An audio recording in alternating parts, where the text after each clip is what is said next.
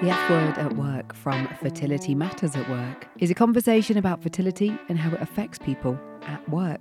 You'll be hearing from our community about what they experienced whilst trying to build their families, as our aim is to help you better understand this issue by sharing these stories, along with our own insights from the work we are doing. Plus, we'll be talking to the organisations making these cultural changes the norm, as well as bringing you thought leaders from the workplace wellbeing space. You know, there's a whole load of reasons that are scientifically based, factual based, and just in terms of social evolution that people are going to go down this pathway. And if businesses don't sit up and take notice about it, they're going to be in trouble. They won't be able to attract those people. They won't be able to engage them. They won't be able to retain them. We're delighted that Apricity is sponsoring this series of The F Word at Work.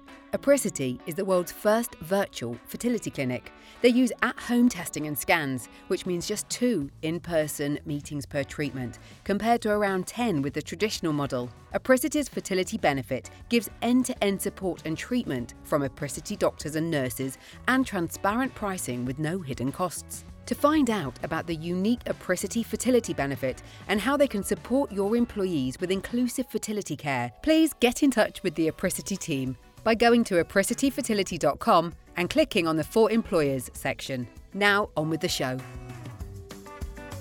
Welcome to twenty twenty-four on The F Word at Work. Now, before we launch into our series for this year, we wanted to take this opportunity to say Happy New Year, and just for us at Fertility Matters at Work to reflect on our twenty twenty-three and give you our thoughts on why we think you really should be thinking about becoming fertility friendly in twenty twenty-four. Obviously, we've been banging this drum and we're all extremely passionate about it, but I'm joined by Becky and Claire, my fellow co-founders, just to talk through some of our highlights from twenty twenty-four. So first of all, I want to welcome both Claire and Becky. Happy New Year from all of us. I think we can still say it. It's still January when we're yes, talking. Happy New Year. Yeah.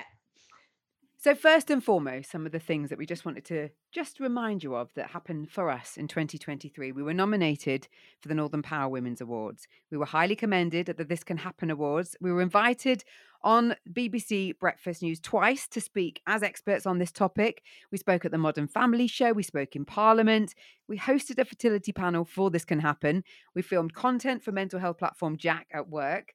Becky travelled to Copenhagen for ESHRA, the European Fertility Conference. Oh, I was yeah. meant to, but my passport had run out. But the pair of us did make it to Switzerland for the H B A Gender Healthcare Summit, which you will be hearing more about in this podcast series. We've accredited five organisations in twenty twenty-three, and we have held over fifty events. And with the thirty or more organisations that we have been supporting, it means that we have had an impact on over one hundred fifty thousand employees. Now, just hearing that back, both of you, I know we've been talking about these findings and we've been sharing them on our socials, but talk to me a bit as a starting point about why you think the perception on this topic has changed or has shifted in twenty twenty-three. So if I start and I think back to all of those highlights that you've just mentioned there, I think back to the time where we were invited on B B C Breakfast, and aside from it being one of the most terrifying things that I've ever done, I remember speaking to the producer beforehand, because we're going to talk about this topic, and them saying, we're going to open the, the WhatsApp line and the text lines on this, but we're not quite sure whether we'll get a, much of a response. I remember saying to him, you will be inundated. I can promise you that. And on the day, we were kind of waiting to go on live T V. And I remember him coming to us sort of a few minutes before saying, it's been hot on those lines. It's been absolutely crazy. We've had so many different people texting in and saying, thank you for covering this. Thank you for doing this. This is what's happening to me.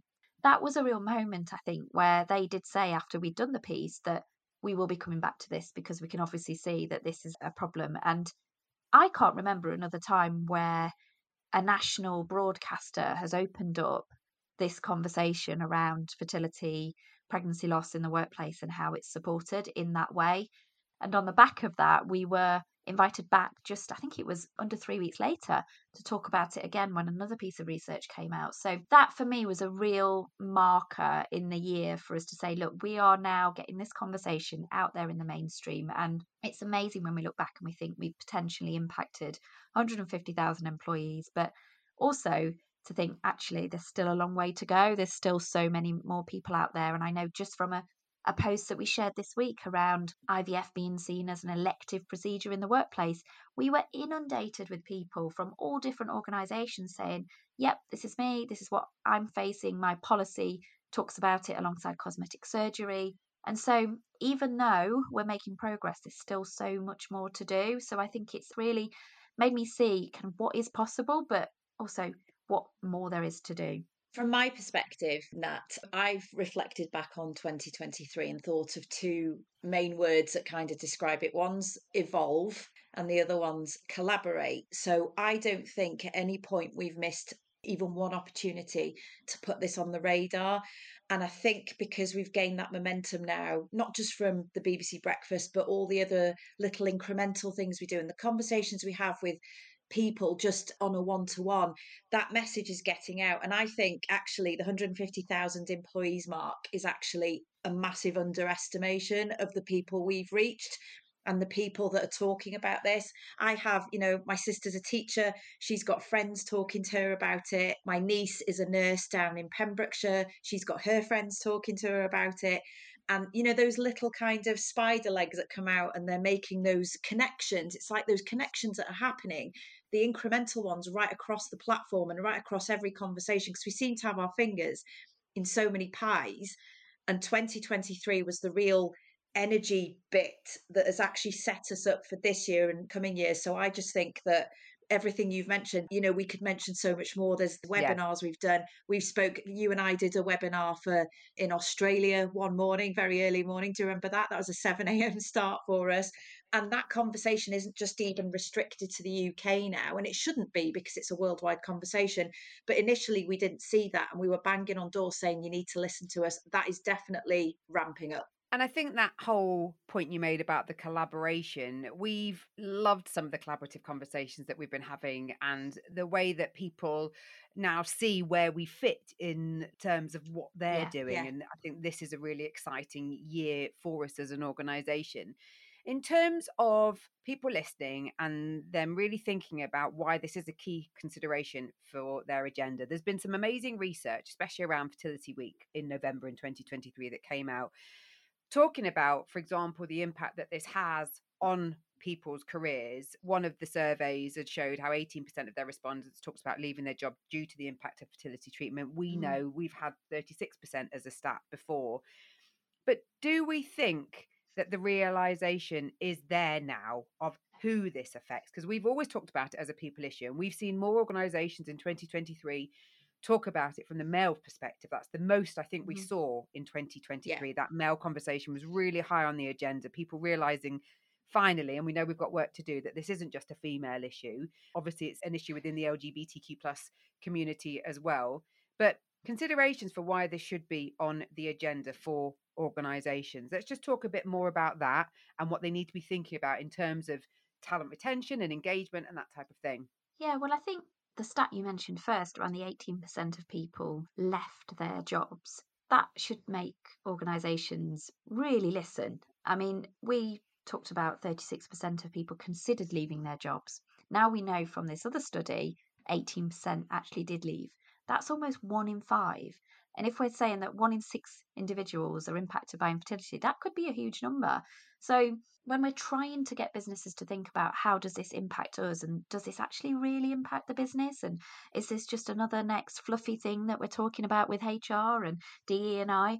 Well, no, because it is impacting your bottom line. It's impacting the cost of recruiting somebody else and replacing that talent, but also the personal cost for somebody when they're not supported through this life event is huge. So I just think the more data we can get and the more we can talk about this and the more organisations that are doing the work and seeing the benefits, I think the more we can get others to come on board with us. I think we've got a really long way to go. I can see opportunity everywhere I look, and for every person I speak to and talk about this and have that recognition in their eyes that says, ah, okay, yeah, I understand. Or people that say, that's happened to me, whether it was five years ago, twenty years ago, thirty years ago, people are starting to get into that zone that there's a realization that this is a workforce challenge. This is not about people banging on about employment rights.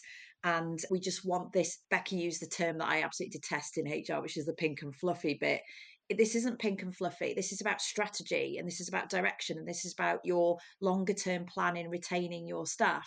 And actually, we know that one in six will become greater. So it'll be one in five. Give it another ten years, it'll be one in five. So logic dictates that actually your workforce is going to be accessing fertility treatment more in the future for various reasons, notwithstanding fertility on the decline for males and females. You know, there's a whole load of reasons that are scientifically based, factual based, and just in terms of social evolution that people are going to go down this pathway. And if businesses don't sit up and take notice about it, they're going to be in trouble. They won't be able to attract those people. They won't be able to engage them, and they won't be able to retain them. And I think this, what we do here, isn't just a mission as our organisation. It should be a mission of a society. And that's why collaboration is so important. And I still think there's a huge amount of work to do in society when we're talking about the topic of infertility. And I actually shared a post as part of my patient advocacy work just recently about why isn't infertility seen by society? And you can kind of reflect this back to the workplace as well. And it's, when I say by seen, I mean is why is it not recognised as a legitimate medical condition or a legitimate real grief that people go through? So I just think it's really important to think about why does this not get the same level of support and understanding as other significant life events that people might go through. And some of the reasons that I came up with, and I'm sure there's so much more than this, is obviously we live in a pronatalist world where everyone is expected to have children. It's a given. And so there's this huge pressure. And actually, we don't really want to talk about those people who might struggle to have children. We'll just celebrate the positive stuff. But also, I think fertility treatment is seen as a want rather than a need.